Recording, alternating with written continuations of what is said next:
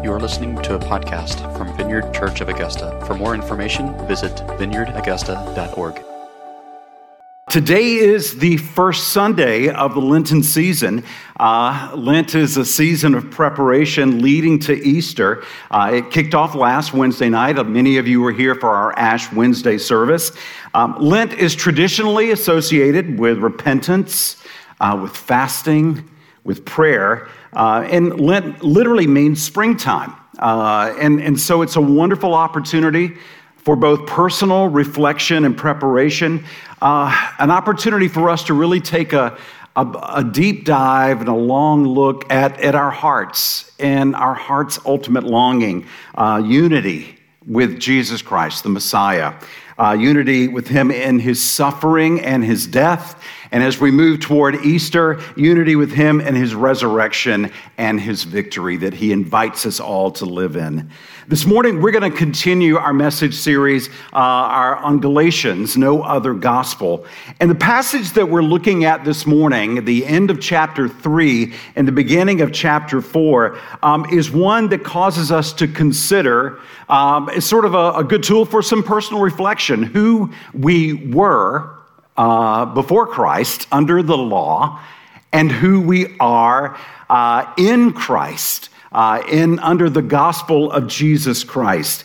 And so it's something that, that we're going to look at this morning. And my hope and my prayer is that all of us will be reminded, or maybe you will hear for the very first time, uh, that because of Jesus Christ, uh, we are people who are greatly greatly loved and fully valued by God, the full expression of the Godhead, the Trinity God the Father, God the Son, God the Holy Spirit.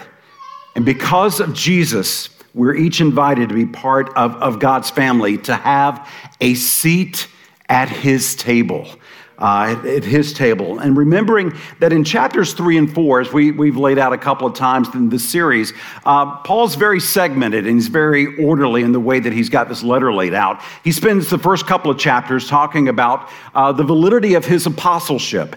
And in chapters three and four, he is emphasizing the superiority of the gospel of Jesus Christ over uh, that of the Jewish law. And the reason that Paul is writing this and uh, focusing on this is because uh, these churches that he helped plant, uh, these churches in the province of Galatia, um, they have been infiltrated by some false teaching uh, teaching that said that, yeah, uh, you need Jesus, you need salvation through Jesus, but Jesus alone, trusting in Jesus as the Son of God, is, is insufficient and it's inadequate. You need to also follow the Jewish law to be full members of God's family. Uh, the law, in fact, was given by God, but it was only given to lead people to Christ. Uh, if you weren't here last Sunday, I would highly recommend you listening to Roger's teaching. He did a wonderful job laying out the, the promise of Abraham that God gave, and then uh, the, the message, the law that was given to Moses, and how uh, Jesus came to fulfill that. So, just a, a, quick overview the, the law was intended uh, to reveal sin. It was given by God, but it was only given to lead people to Christ. That was the ultimate goal of it, not to secure righteousness for us. It was at best a temporary measure introduced to, to convince people, uh, Jews then and us today, of our need for a Savior, uh, that we are unable to save ourselves. Only Jesus can do that. The law was given to Moses. That law given to him was far inferior to the promise that was given to Abraham because uh, the law was given through angels and through Moses, in contrast to the promise that God gave to Abraham, the father of Israel himself. And we need to understand that the law is not contrary to the promise. Uh, rather, the two are very much complementary, they work together. The law demanded righteousness, but again, it was powerless to, to make any real heart change, to change our hearts. Uh, basically, its function was to prepare people for the good news of Jesus Christ, for the coming Messiah, uh, the one that, and making us conscious of our sin and our need for a Savior. And as we're going to look this morning, the law ultimately directs us to Christ.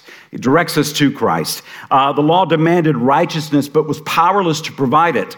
And uh, so this morning, we're going to be seeing how the law functioned more as something that restricts us and held us uh, in captivity uh, and served more as a disciplinarian, as like a jail guard, more so than someone who sets us free. But the gospel, in contrast to that, uh, sets us fully free and makes us full heirs of, of, of God through Jesus Christ. So this morning we're going to be looking at the end of Galatians 3 and the beginning of Galatians 4.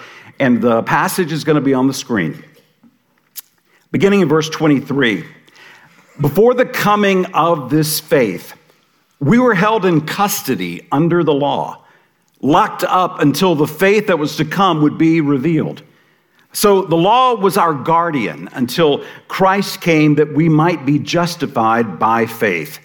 Now that this faith has come, we are no longer under a guardian. So in Christ Jesus, you are all children of God through faith. For all of you were bapt- who were baptized into Christ have clothed yourself with Christ. There is neither Jew nor Gentile, neither slave nor free nor is there male and female, for you are all one in Christ Jesus. If you belong to Christ, then you are Abraham's seed and heirs according to the promise. In verse 1 of Galatians 4, what I am saying is that as long as an heir is underage, he is no different from a slave, although he owns the whole estate. The heir is subject to guardians and trustees until the time set by his father. So, also, when we were underage, we were in slavery under the elemental spiritual forces of the world. But when the time, uh, set time had fully come, God sent his son, born of a woman, born under the law, to redeem those under the law, that we might receive adoption to sonship because you are his sons. God sent the Spirit of His Son into our hearts, the Spirit who calls out, Abba, Father. So you are no longer a slave, but God's child. And since you are His child, God has made you also an heir. So, under the law, we were in a state of bondage and immaturity. But under the gospel, we are now children of God and full heirs in Christ. We're going to look at these passages and unpack some of that this morning. So, will you pray with me? Father, Son, Holy Spirit, we love you and we acknowledge you. We invite you and welcome your presence into our midst, into our hearts, into our minds, into every part of who we are. Come, Holy Spirit, we pray. We ask that this morning that we would fully know your love, your affection for us, your desire for intimacy with each of us, that we would know you as our perfect Heavenly Father. So come, Lord. Uh, I pray that you would just uh, speak your heart uh, through my words, God, that they would be so much more because uh, you are ordering them, you are guiding them, you are leading them. We ask that you would come and be honored and glorified in this time together today. In Jesus' name we pray.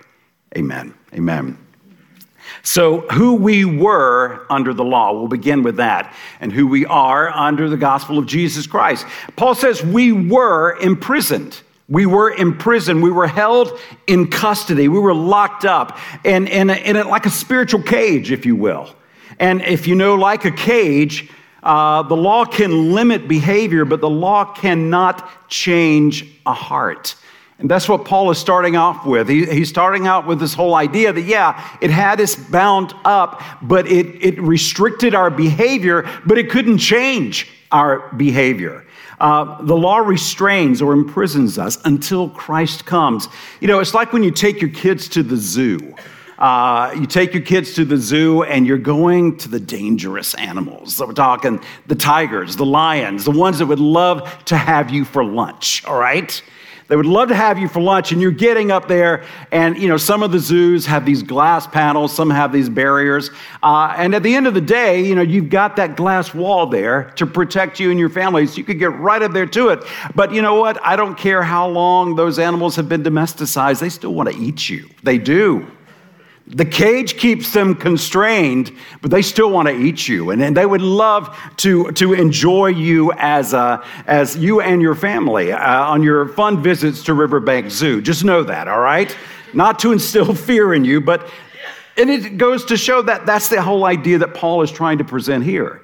That's like the law is like a cage. It, it contains us, it restricts our movement, but it does not have the capacity to change our hearts, to change those carnal desires. Paul says that under the law, we were imprisoned and we were under the care of also a guardian or um, a, a, babysitter, even. Some translations might even uh, denote a babysitter and not a fun one, all right? Not a fun babysitter. There is a big big difference. This is not a fun babysitter. Like a strict babysitter, the law can point out flaws and imperfections, but again, it is powerless to change anything. So think of it as like this really, really hard coach that is like angry and mean, and you don't, you're not encouraged. You're just frustrated and you feel defeated all the time. Uh, it's like a very rigid disciplinarian, if you will, that loves pointing out all of your mistakes, all your flaws, all your imperfections, but is completely powerless to help you change anything or doesn't even maybe even seek to, to, to even try. Um, Paul said the law was our guardian in this way until Christ came to bring us freedom and to change us from the inside out, to bring about true change, lasting change that could and would change our hearts, change our desires. Under the law, we were imprisoned and we were under a very strict disciplinarian, uh, a, a, a not fun babysitter, if you will. That's who we were. Thankfully, under the gospel of Jesus Christ, Paul goes on to share this is who we are now in Christ Jesus, beginning in verse 26. So in Christ Jesus, you are all children of God through faith. For all of you who were baptized into Christ, you've clothed yourself with Christ. And there is neither Jew nor Gentile, neither slave nor free, nor is there uh, male and female, for you are all one in Christ Jesus. If you belong to Christ, then you are Abraham's seed and heirs according to that promise. So, in God's family, Distinctions uh, that separate and divide us are immaterial, okay? In Christ, we all have equal standing. Uh, as his sons, as his daughters. And, and, if you've placed your trust in Christ Jesus as Lord and Savior, um, guess what? Your ethnic origin doesn't matter. And that was huge here because uh, Paul is speaking specifically to Gentiles. Uh, and they were being told by Jews who were coming in that, okay, if you really want to be a full part of God's true family, you've got to also basically behave like a Jew and follow all of the, the laws. Um, and so, uh, first and foremost, it, it, our ethnic origin, it doesn't matter when it comes to being in God's family. Guess what? Our social status, it also, it doesn't matter uh, in, in, in terms of what it means to be in God's family. And this was also a really big one, your gender. It, it, it, doesn't matter when it comes to uh, belonging and being a full part of God's family. We are all one in Jesus Christ. And our, our, deepest spiritual identity is not to be placed in the distinctions that so often divide us as a culture, as a society.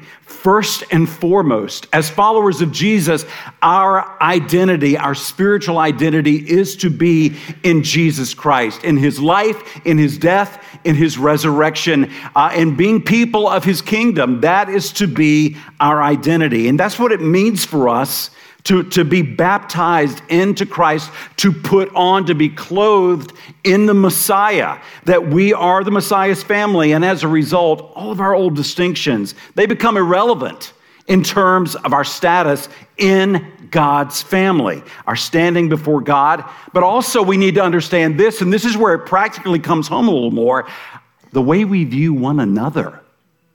The way we view one another in terms of how do we, how do we view one another, uh, whether maybe social status or socioeconomic levels or color or gender how do, how do we view one another? This is not just about how God views us, but it needs to play out practically in our one on one relationships within the body of Christ.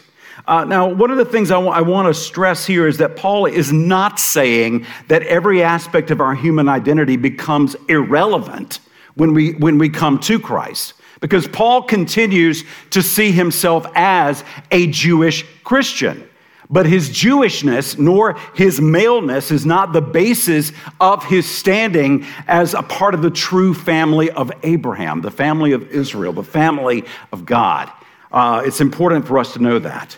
Uh, we need to also recognize the context of Paul's letter. This is the first century. And for the first century, for first century Palestine, this was radical thinking, okay? Just the idea that he would broach this subject. For the Galatians to believe that people from a Greek culture were on the same level uh, uh, with God as that of, of Jews, uh, or that women were on the same level as men, or that the poor in the church were on the same level as the wealthy, this was nothing less than revolutionary.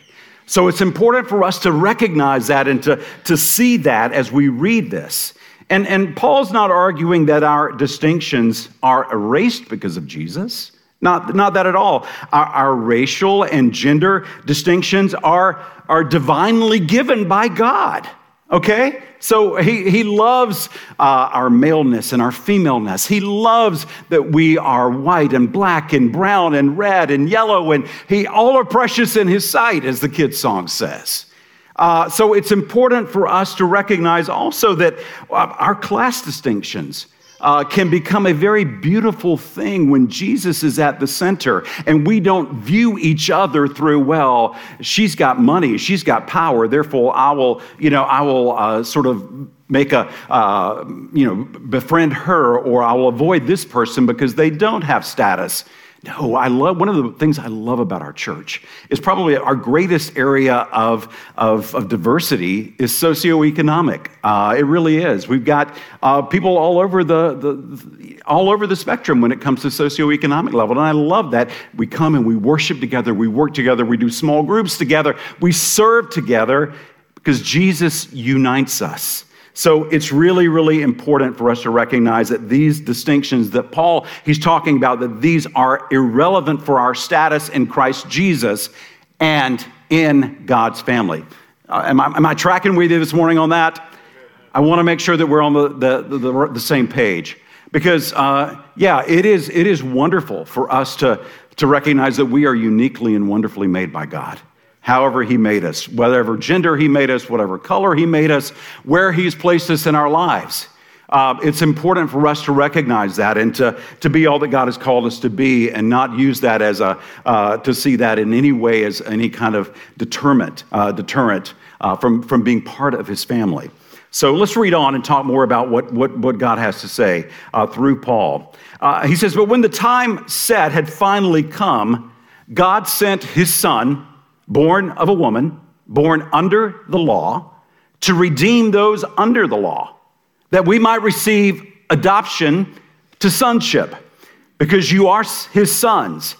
God sent the Spirit of his Son into our hearts, the Spirit who calls out, Abba, Father. So you are no longer a slave, but God's child. And since you are his child, God has also made you an heir. This is, this is one of those areas where it can be a little tricky, uh, particularly if, as we read this in our cultural context, but also to realize that all meaning is context dependent. So we got to go back and realize Paul is writing this to a first century uh, church. And, and Paul calls both, he's writing to both men and women here, all right? Paul calls men and women who trust in Christ sons of God. It's like, all right, what's up with that? Well, he's doing it to emphasize that we all receive the exact same inheritance. Okay, listen to me for a second. Paul's not being insensitive to gender inclusiveness, all right? He's not being insensitive to that. Uh, the context of Paul's letter in the first century, women had little to no rights, all right? It was part of, it's, it's, it was an unjust, uh, it was an expression of injustice. Uh, remember, this is the kingdom of this world. All right? So Paul's writing in that context. Only sons could be heirs in the Roman world. And in most ancient cultures, daughters were not even uh, allowed to even inherit property. So Paul is writing to men and women here. So for Paul to say that female believers became sons of God, that elevated them far beyond anything that their culture told them was even possible. It's important to recognize that sons of God, this is the same status that God declared for Israel back in Exodus 4.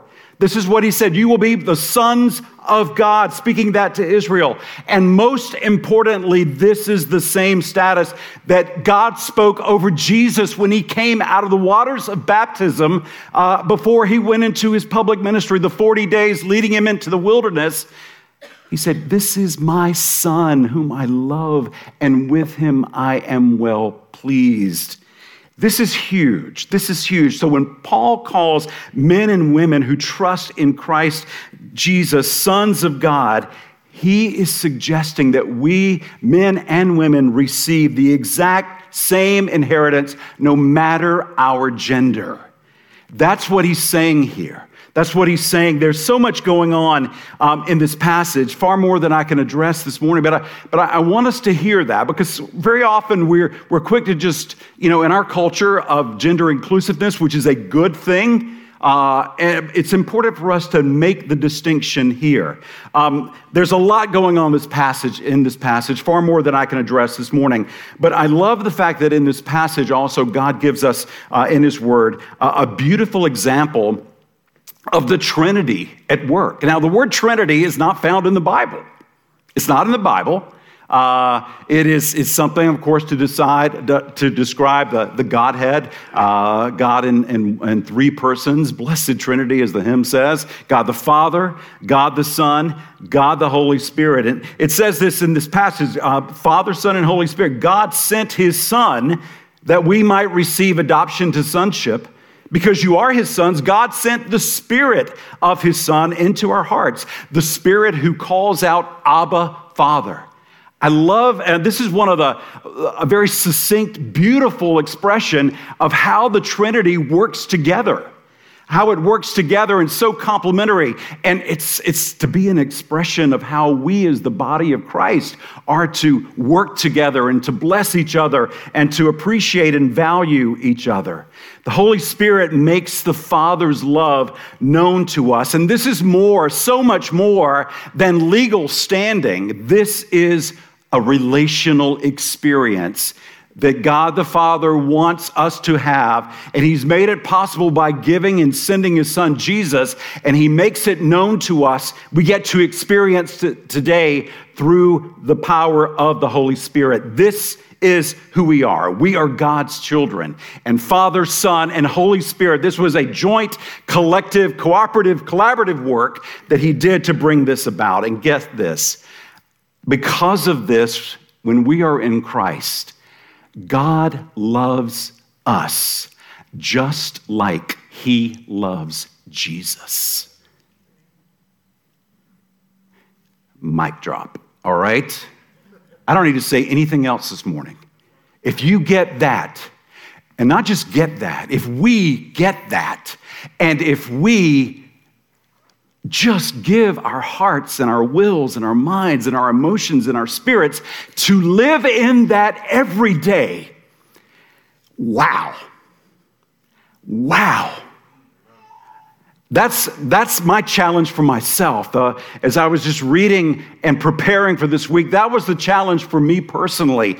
And that's the challenge I want to issue to you to recognize that this is the love, this is the love of God the Father for us. This is the love that He is calling us to, to, to experience, to live in every single day.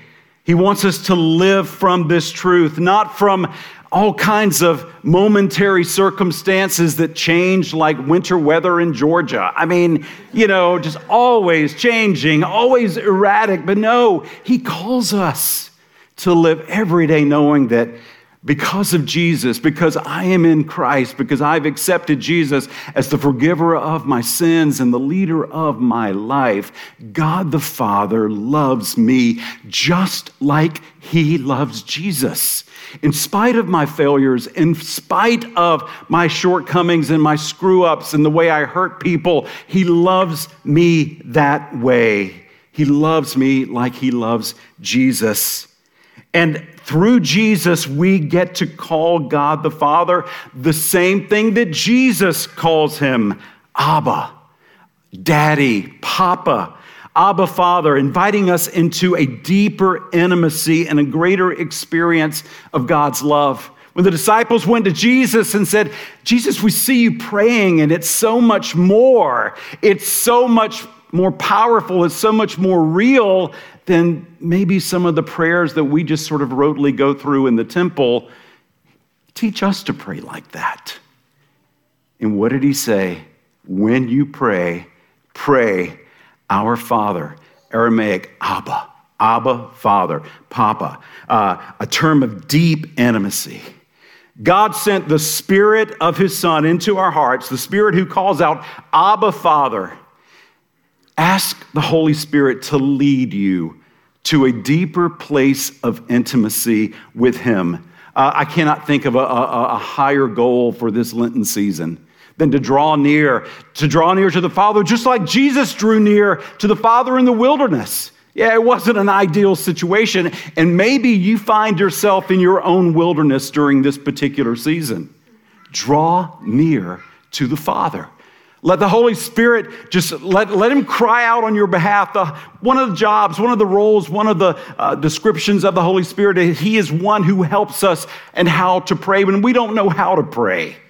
Let the Holy Spirit lead your prayer. Let the Holy Spirit guide your prayer. Be open to just being quiet before the Lord and asking the Holy Spirit to just give you promptings. And let me prepare, prepare you there may be some things coming out that you're, that you're expressing that may be on the surface like, I can't believe I just said that. In confession, as God goes deep in our hearts, because He wants to uncover things not to shame us, not to condemn us, but to set us free. To set us free, to give us freedom in Christ to truly be the sons and daughters that He's called us to be. So ask the Holy Spirit to lead you to a greater place of intimacy with His Father and do so knowing this is God's will for us. God the Father, God the Son, God the Holy Spirit. He wants us to know uh, the Father's love, just like He knows the Father's love. That's, that's what Jesus is about. And as full grown recipients of God's inheritance, because that's what Paul is saying, this is who we are now. This is who we are now. As full grown recipients of God's inheritance, He invites us to experience more and more of His kingdom here and now. That's part of uh, the responsibility of being full children of God. That's part of, uh, of the, the badge of maturity that, that we now have as full uh, children of God. Uh, God the Father gave Jesus his mission and he gave him his assignment, his ministry assignment when he came to earth. And, and when Jesus came to earth, he gave it to his disciples and he gave, uh, gives that assignment to us. And the beautiful thing about it is when Jesus came to do the mission and the ministry that the Father gave to him, God also gave him the Holy Spirit. The Holy Spirit who empowered him to do miracles, the Holy Spirit who empowered him to, to take a few pieces of bread and a few pieces of fish and feed thousands, the, the, the same Holy Spirit who used, that, that was in Jesus, who raised people from the dead, who healed the sick, who opened blind eyes, all of those things, the same Holy Spirit is available to you and to me today. And I believe God is still in the business of doing that stuff, and He is looking for people who know that our identity, our spiritual identity, is being his sons and his daughters, that it's, it's being fully in God, that the same Holy Spirit is here to empower us, This is the badge. This is part of being a grown up child of God, of, of being free to, to be people of God's kingdom, doing the ministry of God's kingdom. And so that's the challenge I have for us this morning. Uh, that's the invitation that I believe the Holy Spirit is giving to us as we, uh, as we move into our worship time. And, worship team, if you guys want to come on up, that would be awesome. Uh, it's just that God is calling us to know Him more and more as Father, as perfect Heavenly Father. And I know I could spend a whole nother sermon and many, many more sermons unpacking the whole idea that, you know, so often our view of, of, of fathering and the, of fatherhood is broken because of maybe some poor examples that we've experienced here on earth. But God wants to redeem that. He wants to redeem that. He wants to show us the perfect love of a perfect father. And He wants us to become more and more familiar with His ways to draw nearer to Him, to know His love, to know His affection, to know that as we are in Christ, that He loves us just like He loves Jesus. Let's stand together. Holy Spirit, thank you for your word. Thank you for the spirit breathed word of God. Thank you for the invitation to draw near. Holy Spirit, come and draw our hearts to, to just cry out, Abba, Father, to draw closer, to draw more intimate to you, uh, to draw closer, Lord, to know your love in a deeper way. God, thank you that you desire that none of us would be apart from you, that all of us would come to know you, to be in relationship with you. Thank you for making a way for us through Jesus. Thank you, Holy Spirit, for drawing our hearts to your heart. Come and do that in each one of us this morning. Draw us closer to you. In Jesus' name.